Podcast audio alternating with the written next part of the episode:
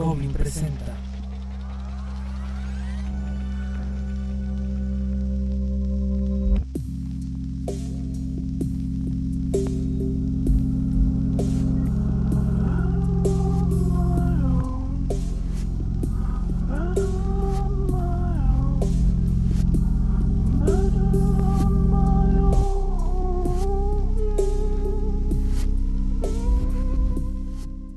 Cuando desapareció el doctor Herbert West hace un año, la policía de Boston me sometió a un minucioso interrogatorio. Sospechaban que me callaba cosas o quizá algo peor, pero no podía decirles la verdad porque no me habrían creído. Sabían efectivamente que West había estado implicado en actividades que iban más allá de la capacidad de crédito de los hombres ordinarios pues sus espantosos experimentos sobre la reanimación de cadáveres habían sido demasiado numerosos como para mantener un perfecto secreto en torno a ellos. Pero la escalofriante catástrofe final adquirió caracteres de demoníaca fantasía que me hacen dudar incluso de la realidad de lo que yo mismo vi. Yo era un amigo cercano a West y de hecho era su único ayudante oficial. Nos habíamos conocido años antes en la Facultad de Medicina y desde el principio había participado en sus terribles investigaciones. Había intentado perfeccionar lentamente una solución que, inyectada en las venas del recién fallecido, pudiera devolverle la vida. Este trabajo requería abundancia de cadáveres frescos y comportaba consiguientemente las actividades más espantosas. Más horribles eran aún los resultados de algunos de los experimentos masas horrendas de carne que antes habían estado muertas, pero que West despertaba, dotándolas de una ciega, insensata y nauseabunda animación. Estos eran los resultados usuales, ya que para que volvieran a despertar la mente era necesario que los ejemplares fueran absolutamente frescos y que las delicadas células cerebrales no hubieran sufrido ni siquiera la más mínima descomposición. Esta necesidad de cadáveres frescos supuso la rutina mortal de West. Los cadáveres eran difíciles de conseguir y un día espantoso llegó a apoderarse de un ejemplar cuando aún estaba vivo y en todo su vigor.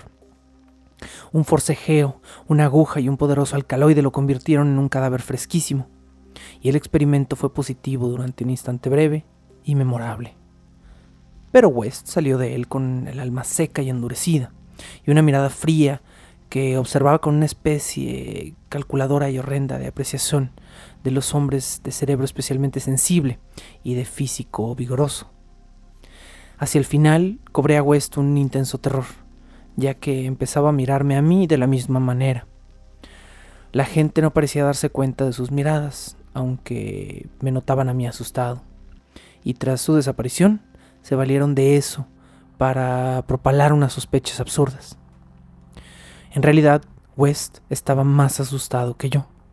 Sus abominables trabajos le hacían llevar una vida furtiva y llena de sobresaltos.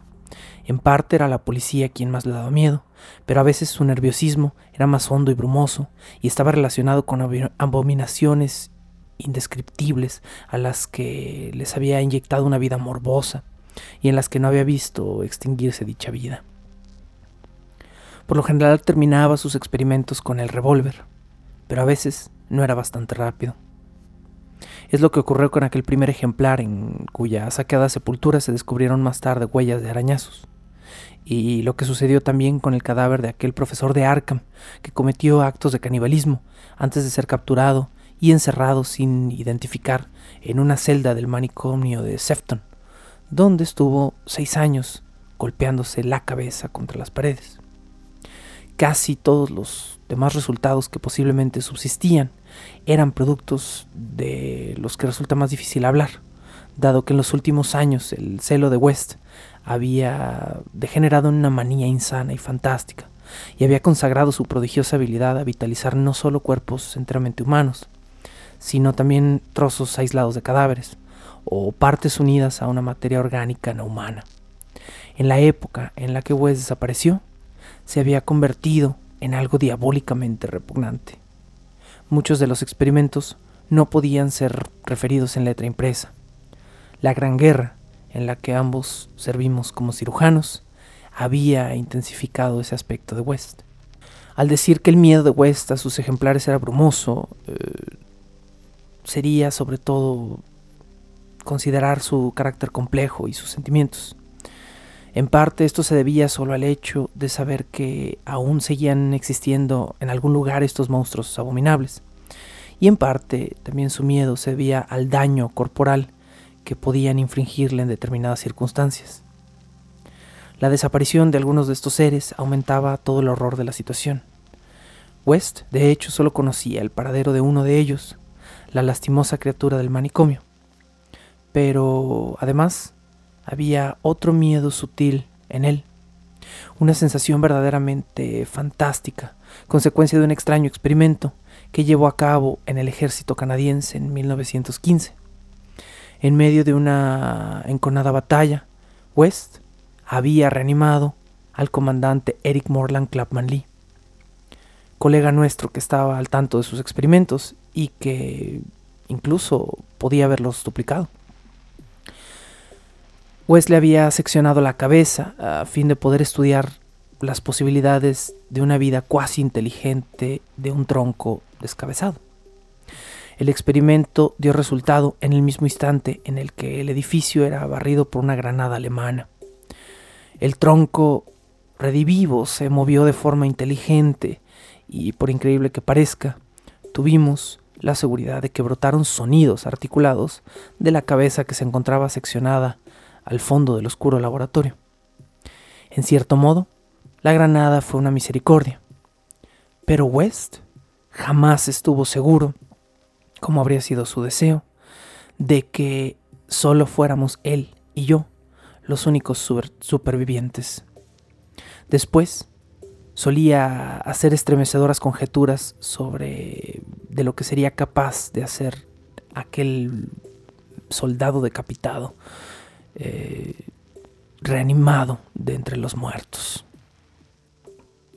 La última residencia de West fue una venerable casa muy elegante que dominaba uno de los más antiguos cementerios de Boston. Había escogido el lugar por razones puramente simbólicas o fantásticas, ya que la mayoría de los entierros eh, databan del periodo colonial y ninguno de los cadáveres le hubiera servido. Había instalado el laboratorio en un subsótano secretamente construido por obreros traídos de otra región. Y en él tenía un gran incinerador para la total y discreta eliminación de sus cadáveres, de fragmentos, de remedios sintéticos de cuerpos que quedaban después de los morbosos experimentos y de impías diversiones del dueño. Durante la excavación de este sótano, los obreros habían dado con cierta albañilería extraordinariamente antigua. Sin duda comunicaba con el viejo cementerio, y aunque era demasiado profunda para que desembocara en un sepulcro conocido, a West esto le interesó. Después de muchos cálculos, West concluyó que debía haber alguna cámara secreta bajo la tumba de los Averill, en la que el último enterramiento se había efectuado cerca de 1768. Yo estaba con él cuando estudió las paredes goteantes y nitrosas que habían dejado al descubierto las palas y los picos de los obreros y estaba preparando para el espantoso escalofrío que nos aguardaba en el instante de descubrir los secretos sepulcrantes y seculares. Pero, por primera vez, la nueva timidez de West se impuso a su natural curiosidad y traicionó su degenerada fibra, imponiéndole que dejase intacta la albañilería y que la taparan con yeso. Y así permaneció, hasta la noche infernal, como parte de las paredes de una especie de laboratorio secreto. He hablado de que West se fue debilitando, pero debo añadir que esto era puramente mental y eh, no tangible. Exteriormente, West fue el mismo que siempre había sido. Tranquilo, frío, delgado, con el pelo pajoso, amarillento, los ojos azules y con gafas, y con un aspecto general de un joven que los años y los terrores jamás llegaban a cambiar. Parecía sereno, incluso cuando pensaba en aquella sepultura dañada y miraba por encima de su hombro, o cuando pensaba en aquel ser carnívoro que mordía y manoteaba los barrotes de Sefton. El final de Herbert West comenzó una tarde en nuestro despacho común cuando alternaba su extraña mirada entre el periódico y yo. Un curioso titular había atraído su atención desde las arrugadas páginas y una zarpa titánica pareció atraparle desde 16 años atrás. En el susodicho manicomio de Sefton, a 50 millas de distancia, había sucedido algo espantoso e increíble que había dejado estupefactos al vecindario y a la perpleja policía de la zona. A primeras horas de la madrugada, un grupo de hombres silenciosos había penetrado en el parque de la institución y su jefe había despertado a los celadores. Era una amenazadora figura militar que hablaba sin mover los labios, cuya voz parecía conectada casi como la de un ventríloco a un gran estuche negro que transportaba. Su inexpresivo rostro tenía las facciones bien parecidas hasta el punto de dar la impresión de una belleza radiante, aunque el director se había llevado un sobresalto cuando la luz del vestíbulo pegó sobre él, ya que era un rostro de cera, y los ojos de esta criatura eran de cristal pintado. Debió de sucederle, pensó el hombre, algún accidente atroz a este militar. Otro hombre más alto guiaba sus pasos, un sujeto repugnante cuya cara zuleca eh, aparecía medio devorada por alguna enfermedad desconocida. El que hablaba pidió que le cediesen la custodia del monstruo caníbal traído de Arkham hace 16 años, y al serle negada, dio una señal que provocó un espantoso alboroto. Los demonios aquellos golpearon, patearon y mordieron a los heladores que no lograron huir. Mataron a cuatro y finalmente consiguieron liberar a la criatura. Estas víctimas, que podían recordar el suceso sin histerismos, juraban que estas bestias se habían comportado menos como hombres que como puros autómatas guiados por aquel jefe de cabeza de cera. Cuando les llegó ayuda, aquellos hombres y la criatura caníbal ya habían desaparecido sin dejar rastro. Desde el momento en el que West leyó el artículo y hasta la medianoche permaneció casi paralizado. A las doce sonó el timbre de la puerta y se sobresaltó terriblemente. Todos los criados se encontraban ya durmiendo en el ático, de modo que fui yo a abrir la puerta. Como le he contado a la policía, no había vehículo alguno en la calle. Solo vi un grupo de figuras de aspecto extraño. Eh, una de ellas con un gran estuche cuadrado que depositó en la entrada. Después escuché un gruñir con una voz asombrosamente inhumana que decía Correo urgente pagado. Salieron de la casa con un paso desigual y al verlos alejarse tuve el extraño convencimiento de que se dirigían hacia el antiguo cementerio que lindaba en la parte de atrás de la casa. Al oírme cerrar la puerta de golpe, bajó West y miró el paquete. Tenía unos dos pies cuadrados y llevaba el nombre correcto de West con su dirección actual. También traía un remitente que decía Eric Morland Clapman Lee, St. Clair, Eloy, Flandes. Seis años antes, en Flandes, el hospital se había derrumbado a causa de una granada sobre el tronco decapitado y reanimado del doctor Clapman Lee y sobre su cabeza separada, la cual quizá había llegado a proferir aquellos sonidos articulados. West no se emocionó. Su estado era de espanto puro. Dijo rápidamente, es... es... es el fin. Mejor incineremos esto. Transportamos de inmediato la caja al laboratorio con el oído atento.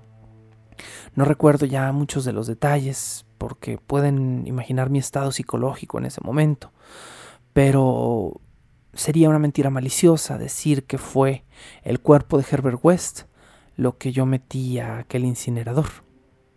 Entre los dos introdujimos aquella caja sin abrir, cerramos la puerta y conectamos la corriente.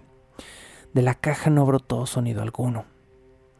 Fue West quien observó primero que se caía el yeso de la pared que conectaba con el cementerio a través de la albañilería y la tumba. Iba yo a echar a correr, pero él me retuvo. Entonces vi una pequeña abertura negra, sentí una bocanada de viento frío y hediondo, y percibí el olor de las entrañas abominables de una tierra putrescente. No escuchamos ningún otro ruido, pero en ese preciso instante se acortaron las luces y vi recortarse con cierta fosforescencia del mundo inferior a una horda de seres silenciosos que avanzaban penosamente, producto de quizás de una locura o de algo peor. Aquellas siluetas eran humanas y semihumanas. Se trataba de una horda grotescamente heterogénea. Retiraban las piedras en silencio, una a una, del muro secular. Luego, cuando la brecha fue lo bastante ancha, entraron al laboratorio en fila, guiados por un ser de paso solemne y con cabeza de cera. Una especie de monstruosidad con ojos desorbitados que marchaba detrás del jefe agarró a Herbert West. West no se resistió ni profirió grito alguno. Luego se abalanzaron todos sobre él y lo despedazaron ante mis ojos, llevándose trozos a la cripta subterránea de las fabulosas abominaciones. El jefe con cabeza de cera, que iba vestido con uniforme canadiense, se llevó la cabeza de West. Al desaparecer, vi que sus ojos azules detrás de las gafas centellaban espantosamente, revelando por primera vez una frenética y visible emoción. Los criados me encontraron inconsciente hasta la mañana siguiente. West, por supuesto, había desaparecido. El incinerador contenía solo ceniza inidentificable. Los detectives me han interrogado una y otra vez, pero ¿qué les puedo decir? No van a relacionar jamás a West con la tragedia de Sefton. Ni con eso, ni con los hombres de la caja, cuya existencia niegan. Les he hablado de la cripta, pero ellos me han enseñado, después de estas horas, el yeso intacto de la pared y se han reído de mí. Así que ya no les voy a contar nada más. Ellos quieren dar a entender que estoy loco y que además soy un asesino. La primera parte es verdad. Pero podría no ser así. Podría ser que alguna vez las condenadas legiones de las tumbas no estuviesen calladas. De Howard Phillips Lovecraft, Herbert West, Reanimador, 1922.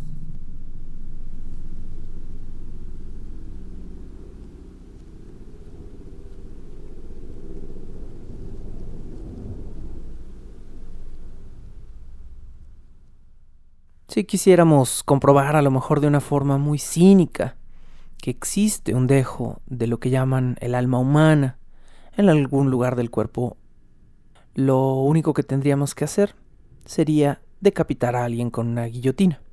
Lo digo por una razón. La cabeza humana puede mantener conciencia después de una decapitación.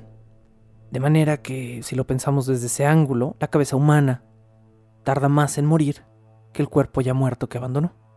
Por otro lado, sería muy difícil preguntarle a la persona recién decapitada qué es lo que está sintiendo, porque pues ya no tendría laringe ni pulmones que le permitieran contestar. Si después de lo que acabo de decir están pensando en una guillotina gigantesca y ensangrentada degollando a un hombre, eh, tienen también, casi de manera obligatoria, que pensar en un hombre que le dio el nombre a esta guillotina, el doctor Joseph Ignaz Guillotín, eh, quien por cierto no inventó este aparato. Guillotín fue un ferviente creyente de que el aparato era la forma más humana de ejecutar a una persona y promovió constantemente su uso pero hubo gente que comenzó a dudar de él. Específicamente, un anatomista alemán llamado S.T. Sommering trató de desacreditar los respaldos que le daba Guillotín a este instrumento, planteando la teoría de que las víctimas decapitadas eh, en una guillotina mantenían conciencia suficiente como para, durante los 10 segundos, 12 segundos que todavía estaban vivos, sufrir de una forma horrible. Sommering propuso en este mismo año un experimento. Él presuntamente se iba a poner de acuerdo con un condenado antes de su decapitación para que éste, por medio de parpadeos y de gestos, muecas con la boca, pudiera comunicarle si estaba sufriendo luego de su muerte. No sé si el señor Sommering no encontró a ningún condenado a muerte dispuesto a jugar caras y gestos después de su propia ejecución, pero lo que sí sabemos es que el experimento de Sommering jamás se llevó a cabo. Pero la idea que argumentaba Sommering se quedó durante muchísimos años en el inconsciente colectivo. Esta simple noción de ver rodar una cabeza semiconsciente durante una ejecución se volvió parte de la literatura de su tiempo. Alexandre Dumas eh, incluía la mención de una cabeza viva, comillas, decapitada y consciente luego de cinco minutos en su libro Mil eh, Don Phantoms o Mil Fantasmas. La realidad y la eficacia del método de la guillotina es muy diferente de la ficción detrás del aparato.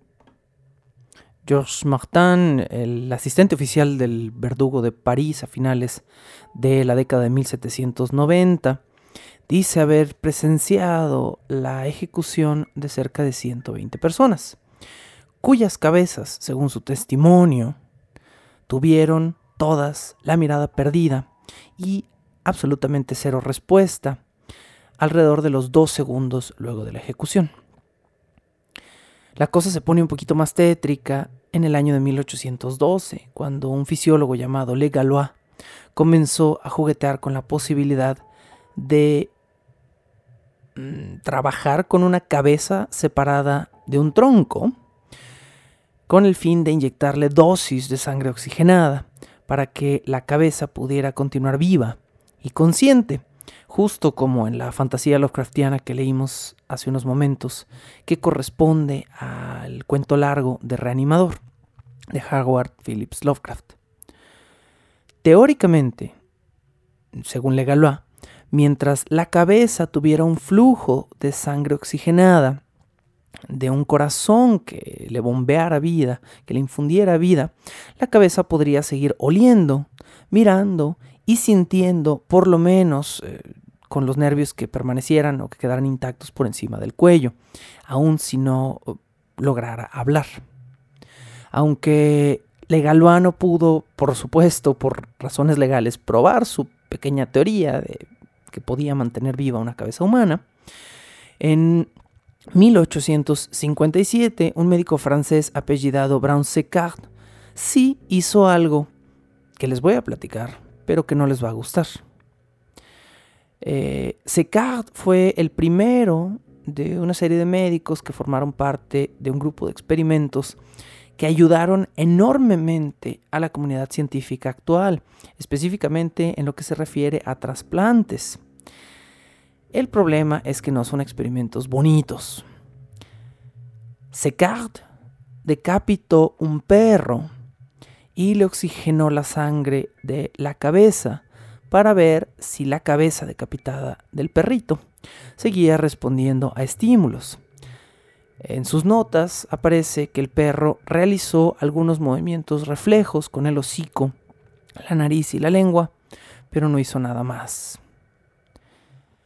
A mediados de la década de 1880, el médico Jean-Baptiste Vincent Lambert comenzó a experimentar con cabezas de hombres decapitados, eh, a los cuales, luego de muertas, eh, les hacía varios experimentos y pruebas para ver si de alguna manera resucitaban.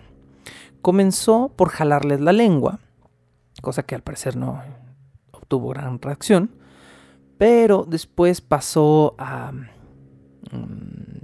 experimentos más drásticos. Empezó a taladrarles el cráneo y les metía agujas electrificadas en el cerebro o conectadas a fuentes eléctricas para estimular el cerebro a tiempo que les inyectaba sangre fresca. Por supuesto, la mayoría de estos experimentos no tuvieron ningún resultado concreto. Pero, conforme eh, Jean-Baptiste se iba dando cuenta de que el secreto era la frescura del sujeto de pruebas, vamos a llamarlo así, comenzó a tratarse de acercar lo más posible al momento de la muerte.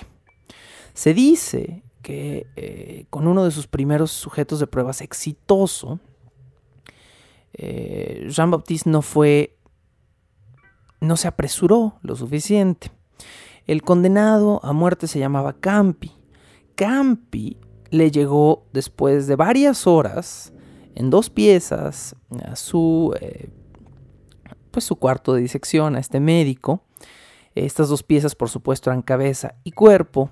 Y eh, Laborde inmediatamente argumentó, justo como Herbert West en, Reanimador, que el cadáver no estaba lo suficientemente fresco y que todo experimento iba a fallar. Pero según eh, Laborde había una ley estúpida, en sus propias palabras, que lo estaba coartando de alguna manera. Según la ley de la época en Francia en ese momento, un anatomista no podía disponer de un cadáver de un decapitado a menos que su cuerpo ya hubiera cruzado la línea de entrada al cementerio. Y esto por lo general no sucedía de manera inmediata, así que esto ponía los experimentos de Laborde en una situación difícil. No sobra decir que el cerebro de Campi ya estaba muertísimo para cuando llegó a Laborde y decidió desechar ese espécimen para probar suerte con otro. Su segundo sujeto cerca del éxito fue un hombre llamado Gamu o Gamahu, no sé, no estoy seguro cómo se lee, pero me parece que es Gamu, eh, quien, por cierto, tenía una peculiaridad muy chistosa. Era, fue un condenado a muerte que se había tatuado su propia cara en el cuello. Entonces cuando lo decapitaron, su cuello hacía parecer como que todavía tenía una pequeña cabeza encima de los hombros, cosa que es chistoso y mórbido a la vez. Laborde eh, hizo lo propio con este condenado y cuando recibió su cabeza le injertó agujas en el cerebro, pasó corriente a través de ellas y Laborde, esta vez un poco más emocionado, vio una reacción en el rostro del condenado. El condenado abrió un párpado, abrió un ojo por reflejo. La tercera víctima, comillas, exitosa de Laborde fue un hombre llamado Gagny. Eh, le llegó al médico solo siete minutos después de su ejecución. Era el cadáver más fresco que Laborde había obtenido en ese momento. Laborde rápidamente le infundió la aorta con sangre fresca de vaca y este experimento tampoco les va a gustar mucho. Eh, conectó el tubo en el cual había metido la sangre de vaca a la aorta de un perro recién decapitado, ahí mismo. Eh, a manera de resultado, gracias a la sangre fresca y al corazón bombeante del perro, que él lo describe como un chien un perro vigoroso, un perro fuerte. Eh, como resultado, la mandíbula de Gagny se movió varias veces, como la de un muñeco de ventrílocuo. Y pues después de eso, por supuesto que el condenado no volvió a la vida. Tampoco volvió a la vida el perrito vigoroso. Eh, pero Laborde había logrado una reacción deseada en esos restos, en esa cabeza humana, y creía que se estaba acercando a el secreto de la vida después de la muerte. Nunca llegó a encontrarlo. Laborde perdió el interés en su investigación después de realizar 22 trasplantes de cabezas de perro, eh, utilizando principalmente sangre de vaca para probar su teoría. Y ahí terminó su gran, gran aportación al territorio de la medicina moderna y del de, asesinato de perritos.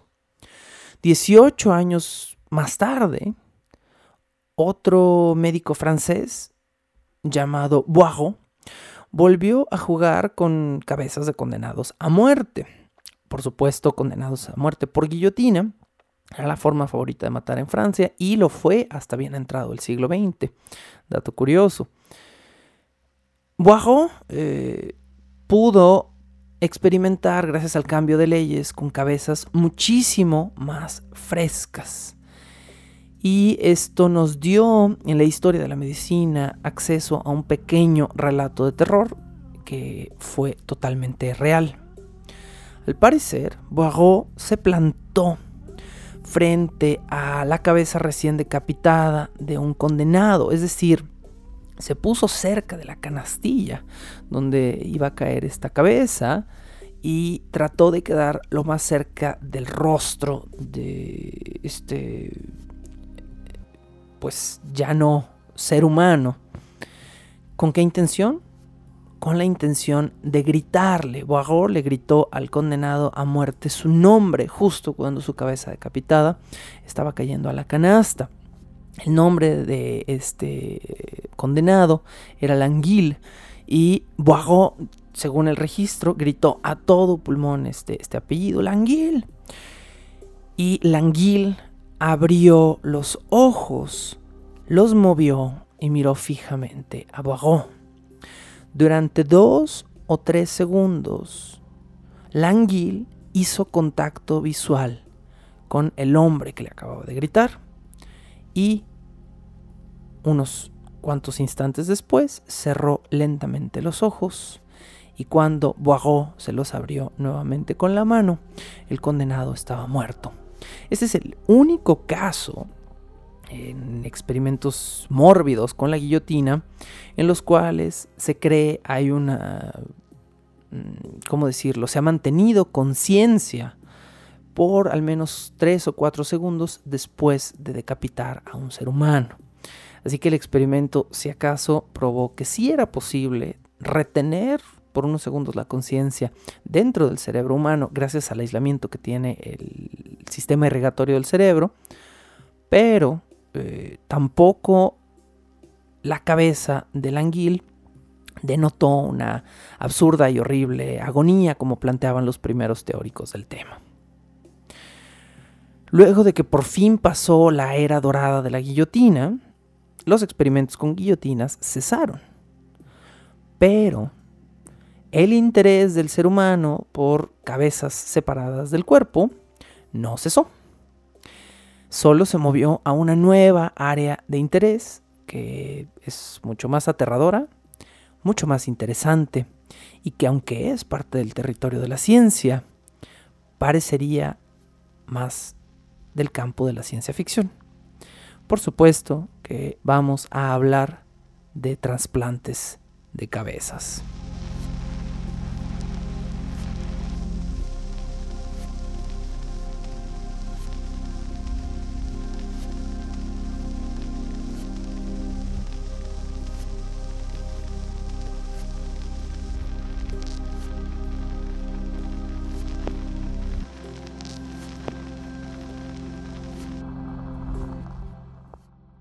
En mayo de 1908, en San Luis, Missouri, un hombre llamado Charles Guthrie y su colega Alex Carrel se convirtieron en los primeros médicos en lograr el fino y delicado arte de la anastomosis, es decir, el hecho de coser un miembro de una criatura donante a otra criatura huésped una especie de trasplante de órganos en vida o de miembros en algunos casos. Guthrie y Carrel cosieron, para poner a prueba su teoría, patas de perritos amputados a otros perros. Estas patas injertadas en el perro vivo seguían siendo irrigadas por sangre y a veces tenían mm, pues digamos, algunos comportamientos o reflejos, aunque sus terminaciones nerviosas no podían ser conectadas con, el anfitrión. Guthrie y Carrel también comenzaron a experimentar con riñones. Eh, hicieron trasplantes de riñones a perros, eh, perros que vivieron satisfactoriamente con un tercer riñón dentro y el riñón se mantenía sano dentro del animal, pero también algunos perros a quienes les trasplantaban el órgano por fuera del cuerpo. Eh, de nuevo, esto parece como, como simple material de una historia de terror y no de la historia de la medicina. Si se están preguntando si estos dos torturadores de lomitos vieron alguna vez la justicia, tenemos que puntualizar que, como ya dijimos antes, sus avances a la medicina moderna fueron fundamentales para el futuro de esta ciencia.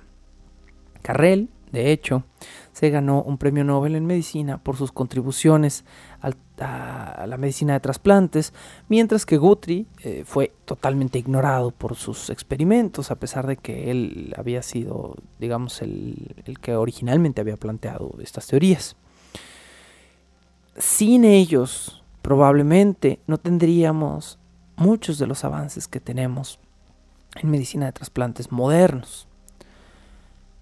Aún así, pues torturaron muchos lomitos. El 21 de mayo de 1908, Guthrie logró trasplantar ya no un riñón ni una patita, sino una cabeza completa de perro viva al otro lado de un cuello de perro, digamos entero. Creando, eh, sin intentarlo, el primer perro artificial de dos cabezas de la historia. Las arterias del perro vivo estuvieron alimentando ambas cabezas y mantuvieron el cerebro del perro huésped en el otro cuerpo por cerca de 7 horas, que parece no ser muy asombroso, pero esto fue la primera vez que se logró. Durante el experimento, Guthrie guardó registro de algunos de los movimientos que eh, la cabeza huésped hacía en el cuerpo del anfitrión. Ambos perros, después del experimento y de estas siete horas de, comillas, una vida muy peculiar, por supuesto fueron puestos a dormir.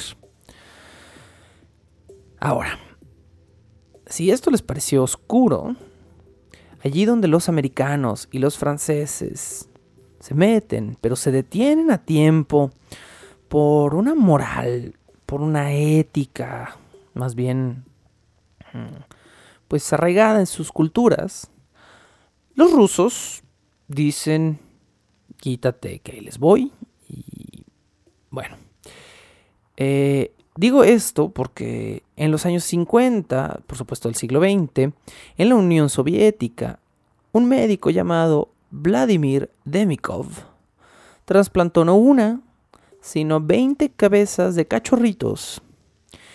Algunas de estas cabezas con eh, patas o pulmones pegados a ellas, a cuerpos de perros adultos. Según su libro Trasplantes experimentales de órganos vitales, en su segundo experimento realizado la noche del 24 de febrero de 1954, sucedió lo siguiente. La cabeza del perro donador, pegada al cuerpo nuevo, intentó beber leche y agua a las 9 de la noche. Después de no lograrlo, intentó jalar al cuerpo del anfitrión en dirección a un tazón con agua que estaba más cerca de su cabeza. A las 10.30 de la noche, la cabeza del cachorro trasplantada mordió a uno de los miembros del equipo médico y le sangró un dedo. A las 6 de la tarde del 26 de febrero, esto es dos días después del trasplante, el cachorro mordió al perro anfitrión en la oreja. Este es el último registro del experimento que probablemente después de estas 48 horas cesó. Les recuerdo que esto fue en 1954, un año en el que todavía no se utilizaban medicamentos inmunosupresores en este tipo de, procedimientos. Los perros, bueno, al menos según este registro, en Rusia, los perros entonces se morían, estos perritos trasplantados se morían todos cuando el cuerpo del anfitrión comenzaba a, digamos, atacarse a sí mismo luego del trasplante cerca de unas 48 horas después. Eh, pero lo que nosotros no sabemos, es decir, nosotros legos de la medicina no sabemos, que quizá ya no se ignora en las aulas de medicina, es que existe un solo órgano del cuerpo que es capaz de lograr estos periodos longevos de no ser rechazado por el sistema inmunológico de, un huésped, eh, perdón, de un anfitrión. Y este órgano es el cerebro.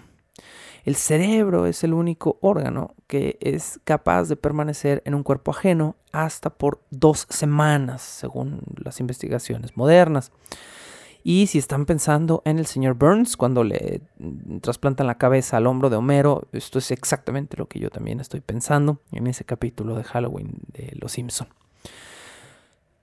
Esta longevidad eh, o esta, este aparente no rechazo inicial que tiene un cuerpo a un cerebro ajeno se debe a que el cerebro tiene su propio sistema de irrigación. La sangre interna, digamos, del cerebro eh, que si es oxigenada por el resto del cuerpo, se mantiene más tiempo dentro del cerebro, el cerebro está protegido, aislado parcialmente de otros tejidos gracias al cráneo y a su propio sistema irrigatorio, y tarda más en ser rechazado por, eh, como un tejido foráneo por un cuerpo que se está defendiendo. En las patoaventuras del Frankenstein ruso, dígase Vladimir Demikov, eh, sus experimentos lo llevaron a trasplantar perros en mitades. Es decir, este médico ruso partía perros en dos y trataba de conectar las mitades para hacer un nuevo perrito hecho de dos perritos, no sé cómo decirlo. Eh, la mayoría de estos animales, por supuesto, sus sistemas nerviosos no podían ser reconectados y aquí fue donde se detuvo esta parte de la investigación de Vladimir Demikov. A principios de los años 60 del siglo XX, el cirujano Robert White fue uno de los primeros en conectar un cerebro animal funcional al cuerpo de otro animal. Y este ser híbrido, digamos, se mantuvo vivo por días. Lo que engendró dos cuestiones. Una, un asombro por parte de la investigación de Robert White, quien fue un médico muy controversial hasta su muerte en 2010. Pero, por otro lado, engendró una pregunta muy peculiar. ¿Qué pasa con la conciencia del animal huésped que todavía permanece dentro de su cerebro mientras su cerebro físico ya no tiene manera de manifestarse, pero tampoco de sentir, de tener estímulos? La pregunta es muy profunda. ¿Desaparece la conciencia de una criatura cuando se le aísla de estímulos o la conciencia sigue allí, viva, pero comienza a enloquecer por la carencia de estímulos? Está encerrada en la propia prisión de su mente. Las investigaciones de Robert White a mediados del siglo XX también se convirtieron en una justificación para tratar de hacer trasplantes de cerebros humanos. Pero primero, por supuesto, había que experimentar con un símil y la única forma de hacerlo fue experimentando con cerebros de primates, de otros primates, es decir, de monos, en este caso de monos resus. Eh, y pues los experimentos de Robert White fueron, digamos, satisfactorios en el mismo sentido Mm, perturbador que un episodio de Black Mirror. Si han visto ese episodio donde, eh, de la quinta temporada me parece, donde mm, trasladan la conciencia de una mujer en coma a la mente de su marido y después su marido la extrae para ponerla dentro de un osito o de un changuito de peluche, la mujer comienza a sufrir y a volverse loca porque está aislada de estímulos. Esta misma situación comenzó a plantearse con los experimentos de Robert White, quien, eh, después de su exitoso trasplante de primates, según sus propios registros, gritó en el laboratorio Eureka. Y junto con él todos los médicos involucrados bailaron por un momento en torno al, al mono Resus que tenía eh, el cerebro trasplantado dentro. Después, mucho tiempo después, Robert White se plantearía si el mono, eh, cuya conciencia existía dentro del cerebro trasplantado, alguna vez supo de ese baile. Es una pregunta muy extraña y muy oscura. Al respecto de la posibilidad de un cerebro vivo mm, dentro de otro ser, White pensaba que aunque fuera posible, sería insoportable. Es decir, White estaba seguro que cualquier ser, cualquier criatura eh, pensante, se volvería inmediatamente loca cuando tuviera que vivir aislada de estímulos. Durante la década de los años 70 del siglo XX, comenzó a experimentarse con cámaras de aislamiento. Una cámara de aislamiento era un... Hoy en día pues tenemos estas cámaras de aislamiento muy bonitas, muy fresas, que son como en agua, salada y todo, pero me imagino que la versión rudimentaria de los 70s era un poco más eh, MK Ultra, no sé cómo decirlo. Al parecer, eh, si se prolongaban demasiado los periodos de aislamiento, la mente humana pasaba del estado de alucinación a una especie de paso preliminar a la locura. Gente que era estudiada por periodos muy prolongados, incluso por días dentro de estas cámaras de aislamiento, sufría reacciones adversas o agresivas en poco tiempo, en muy poco tiempo. Lo que sí funcionó a favor de la investigación de White fue eh, el inicio de la era de los inmunosupresores. White comenzó a entonces plantearse un nuevo objetivo en su investigación. White no quería hacer, como él burdamente lo llamaba, trasplantes de cerebros. No, quería hacer trasplantes de cuerpos. Para él había una diferencia. Es decir, él quería tomar una cabeza de una persona enferma o afectada del cuerpo y conseguirle a esta cabeza, que era para él pues la, el centro de toda la conciencia humana, conseguirle a esta cabeza un cuerpo nuevo al cual reconectarlo. Por supuesto, con todo y los inmunosupresores y haciendo todo esto en perfecto estado, eh, hubiera sido casi imposible, o hasta la fecha de hecho es imposible, reconectar por completo los nervios del cuello, de la columna, con el resto del cuerpo.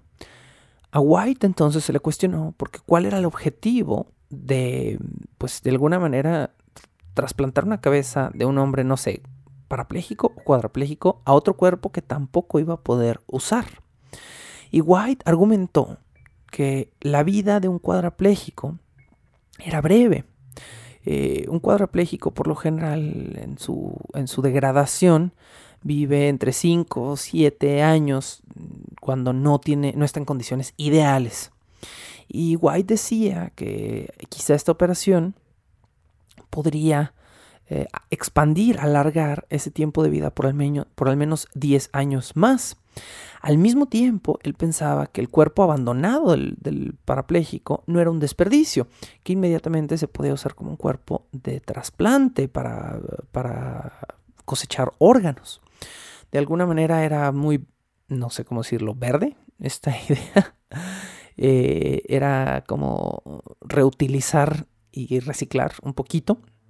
White quería utilizar el cuerpo viejo, que no tenía una función neurológica, pero que sí tenía órganos en buen estado para donación, y un cuerpo nuevo para hacer más longeva la vida de esta persona.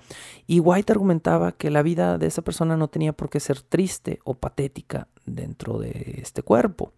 White argumentaba que mm, esta persona podía sentir en el rostro y que si se reconectaba la laringe podía quizá hablar o que si no se podía reconectar la laringe esta persona podía escuchar música o leer o pensar, o escuchar una conversación, o incluso ver una película. Es decir, White tenía esta noción de que cualquier mínimo aumento en la calidad de vida de una persona era suficiente justificación para sus experimentos.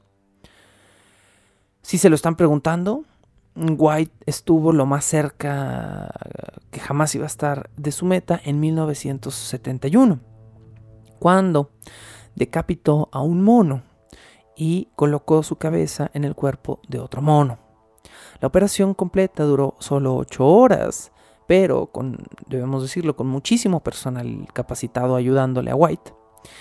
A los monos se les realizó primero una traqueotomía a ambos. Después, al mono anfitrión se le cortó la carótida y la yugular. El cuerpo del anfitrión también eh, fue limado, se le limaron las vértebras. Y después, sin desconectar todavía de un flujo de sangre, se limaron las vértebras del cuello, de la cabeza huésped.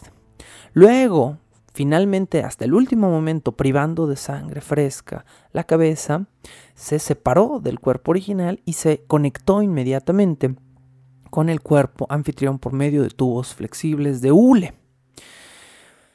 No pude dar con el ejemplar, pero presuntamente el ejemplar del mes de julio de la revista Surgery de 1971 contiene el reporte completo de este tétrico procedimiento. White también dice haber filmado todo el procedimiento y algunos minúsculos pedazos de su video, eh, nada, nada mórbido, todavía se pueden ver en un documental en dos partes que forma parte de una, de las ramas de Vice, este periodismo gonzo alarmista que es medio nefasto. Eh, pero el documental está más centrado en la teoría, digamos, detrás del trasplante de cabezas o del trasplante de cuerpos.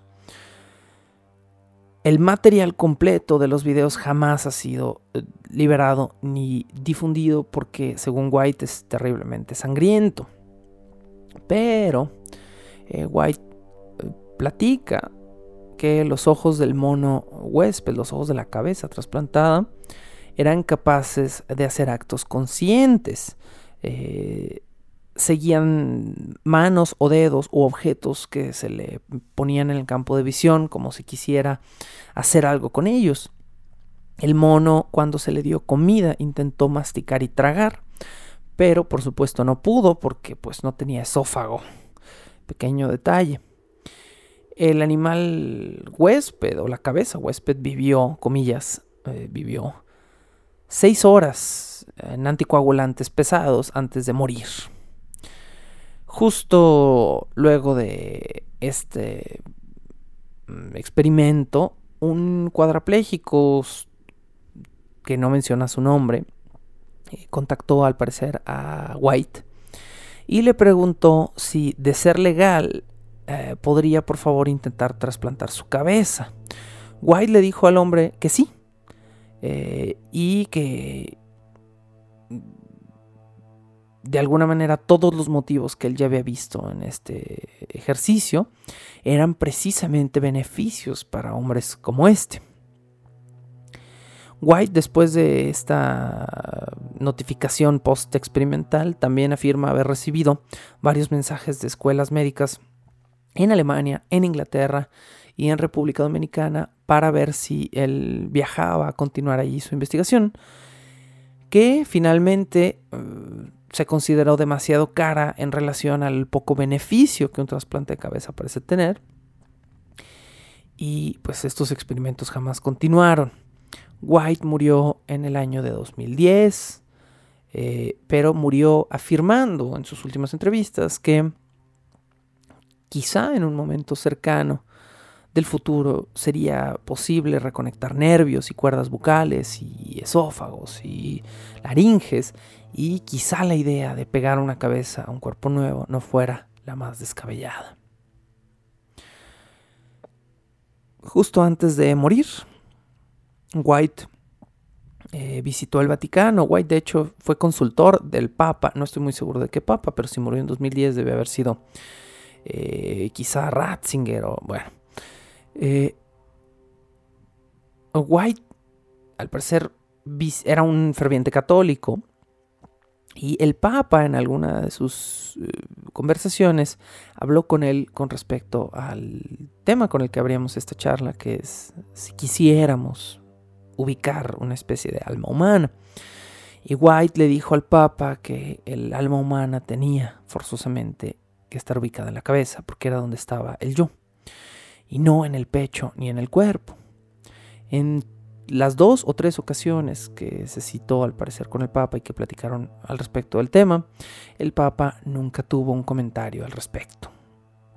White murió queriendo que la frase, comillas, cuando el alma deje al cuerpo, fuera reemplazada por la frase cuando el alma deje a la cabeza. Pero lo más cerca que estuvo de este pequeño y absurdo logro fue que en su vida, en su tiempo de vida, la iglesia reconsiderara por lo menos la muerte cerebral. Es decir, eh, a White le tocó ver el cambio de decisión católica de que el cuerpo se considerara muerto cuando muriera el cerebro y no cuando se detuviera el corazón. Con estas pequeñas, oscuras, mórbidas anécdotas, cerramos esta temporada. La temporada pudo haber sido más larga, sí, siempre pueden ser más largas, pero 7, 8 episodios ahorita es mi límite con estos temas. Estoy empezando a considerar hacia dónde voy a brincar. Honestamente son, han sido semanas pesadas. Eh, también a esto se, debió el retraso de este episodio que les llega a sus oídos un día más tarde de lo normal y seriamente estoy considerando tres posibilidades para el inicio de la siguiente temporada de estos podcasts. Y sin nada más que decir eh, con respecto al mundo de los cadáveres y la medicina, los dejo deseando que sigan aquí en, estos podcasts, que sigan escuchando, eh, que no se pierdan los siguientes episodios, porque pues bueno, será una sorpresa para todos los nuevos capítulos. Gracias y hasta pronto. La locución, la producción y la música original de este programa son creadas por Sergio Vicencio. Ve a patreon.com diagonal Sergio Vicencio y apoya este podcast para obtener horas de contenido adicional. Búscame como arroba recuadro blanco en Twitter e Instagram o como Sergio Vicencio en YouTube para darme tu opinión sobre este podcast.